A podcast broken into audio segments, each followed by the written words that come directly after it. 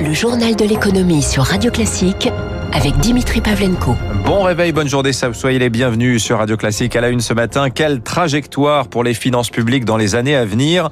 Bercy a transmis hier au Haut Conseil pour les finances publiques le programme de stabilité qu'il s'apprête à adresser à la Commission européenne. C'est le plan budgétaire à moyen terme, en l'occurrence, à l'horizon deux mille vingt-sept. Bonjour Eric Mauban.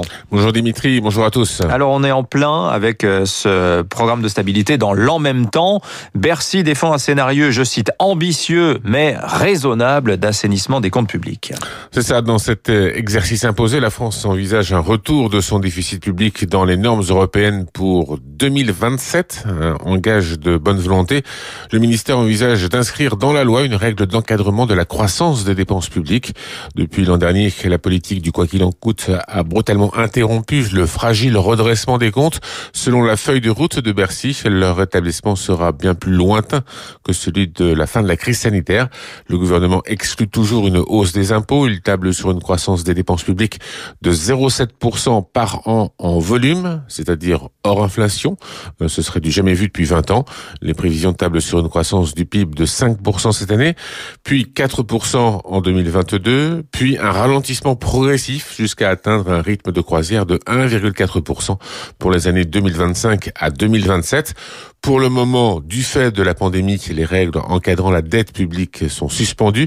Une fois la crise sanitaire terminée, eh bien la France plaide en faveur d'une révision de certains critères européens, car chaque pays sortira de la crise avec un endettement différent. Merci Eric Mauban. Donc pas de retour à un déficit inférieur à trois pour cent avant deux mille vingt-sept. L'enjeu du programme de stabilité, bah, c'est un atterrissage en douceur, vous l'avez compris, pour les comptes publics après crise.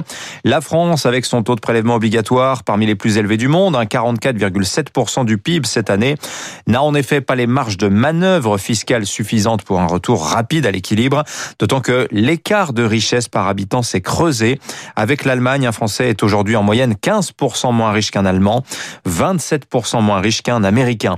D'ailleurs, la campagne de déclaration de l'impôt sur le revenu a commencé hier. Vous pouvez faire votre déclaration en ligne jusqu'à fin mai, début juin, selon les régions, ou éventuellement sur papier jusqu'au vingt mai.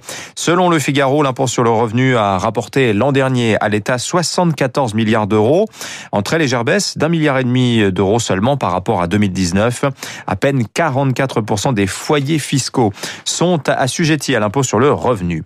Alors, faut-il s'attendre par ailleurs à voir revenir la réforme des retraites? Selon l'Opinion, Emmanuel Macron ne désespère pas d'aboutir avant la fin du quinquennat sur au moins une partie de la réforme, en l'occurrence celle des régimes spéciaux, via une loi spécifique d'ici cet été ou dans le projet de loi de finances de la sécurité sociale.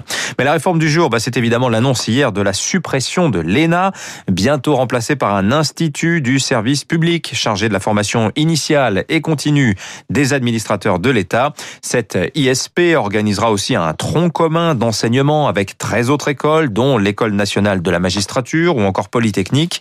Tronc commun sur divers sujets, la transition écologique, les principes républicains, bref, une culture commune à toute la fonction publique. Écoutez Fabien Tastet, le président de l'Association des administrateurs territoriaux. On a une autre fonction publique très diversifiée. Il y a vingt-cinq mille personnes, il y a des hauts fonctionnaires territoriaux qui sont plutôt des gens de terrain, des managers, il y a des hauts fonctionnaires d'État qui sont plutôt des spécialistes de la norme, il y a des hauts fonctionnaires de l'hospitalière, mais chacun joue dans son coin. La crise actuelle montre que l'État a besoin d'être plus agile et moins tourné vers la norme, qui est quelque chose que maîtrisent très bien les hauts fonctionnaires d'État. Mais quand on est, par exemple, confronté à une crise comme celle du Covid, l'enjeu, c'est pas que de faire de la norme. L'enjeu, on le voit bien, c'est d'être opérationnel, c'est d'être réactif, c'est de faire des choses. Donc c'est tout ça qui fera une bonne réforme de la haute fonction publique, et plus que la question de savoir s'il faut que l'E N A s'appelle E N A ou Institut du service public, et cetera. Voilà, Fabien Tastet, le président de l'Association des administrateurs territoriaux. Dans l'actualité également ce matin, le nucléaire doit-il être considéré comme un investissement vert?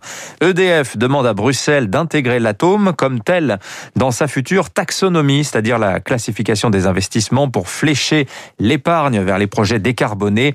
Sept pays dont la France et la Pologne y sont favorables, mais l'Allemagne et l'Autriche y sont opposés. Dans dans l'immobilier. C'est une tendance discrète mais bel et bien réelle. De plus en plus de Français achètent un bien en viager. La formule consiste à acheter un logement en échange d'une rente au vendeur jusqu'à son décès, par définition imprévisible. Le viager reste assez peu répandu, hein. C'est moins d'un pour cent des transactions. Beaucoup de gens répugnants à ce qu'il y a des airs de pari sur la mort, mais la crise du Covid lève certaines réticences. Explication Eric Kuoche. L'année dernière, une tendance s'est dégagée dans la vingtaine d'agences de Sophie Richard, fondatrice du réseau Viagimo. Avec la pandémie, alors que la question de l'isolement des personnes âgées a bouleversé la France, les vendeurs seniors se sont tournés vers le viager. La crise sanitaire a jeté une lumière crue sur le sort de certains EHPAD. Beaucoup de retraités avaient peur de partir en maison de retraite, peur de souffrir de l'isolement. Et vendre en viager permet de rester chez soi tout en encaissant entre vingt-cinq et trente pour cent du prix de son bien et une rente jusqu'à la fin de sa vie. Un moyen d'arrondir sa retraite ou de financer si besoin la dépendance des dernières années. Ce sont de plus en plus les enfants qui apportent le dossier de leurs parents afin qu'on trouve avec eux une solution à mieux vieillir, financer une éventuelle dépendance chez eux. Résultat de cinq pour cent de croissance en moyenne, le marché est passé à plus dix, plus quinze selon les territoires l'année dernière. Les investisseurs cherchant à placer à moindre risque. Stanley Naon, directeur général de René Coste-Viager. Côté acquéreur, on a aussi beaucoup de marques d'intérêt avec un sous-jacent de cet investissement qui est l'immobilier, qui s'est révélé aussi pendant cette crise être une valeur refuge importante. Une croissance conjoncturelle mais qui pourrait se poursuivre dans l'après-pandémie. quatre-vingts pour cent des seniors disent souhaiter vieillir à domicile. Dans l'actualité des entreprises, une victoire en justice pour les opérateurs télécoms. Le Conseil d'État a jugé qu'ils étaient en droit de demander en justice des indemnisations à l'État pour le démontage contraint des antennes Huawei.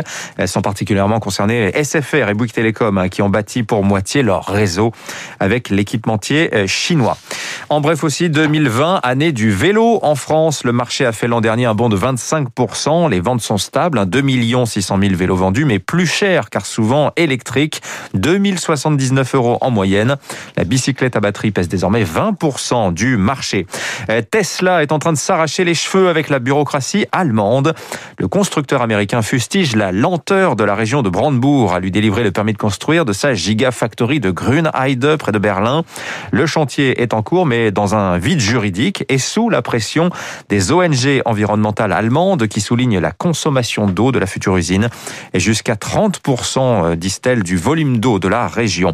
Les espoirs des syndicalistes retombent chez Amazon. Le décompte des voix a commencé sur le site de Bessemer dans l'Alabama.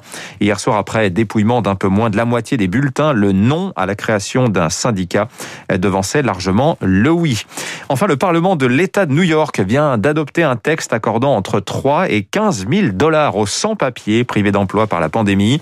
L'enveloppe budgétée par l'État atteint deux milliards de dollars. La majorité démocrate appelle le pays à suivre son exemple. Les républicains, eux, dénoncent une incitation à l'immigration clandestine. Les marchés pour finir. Nouveau record annuel pour le C A C hier soir, en hausse de zéro virgule cinquante-sept pour cent, six mille cent soixante-cinq points, porté par le luxe notamment. Hermès gagne trois pour cent. À Wall Street, nouveau record pour le S and P cinq cents, plus zéro virgule quatre pour cent, quatre mille quatre-vingt-dix-sept points.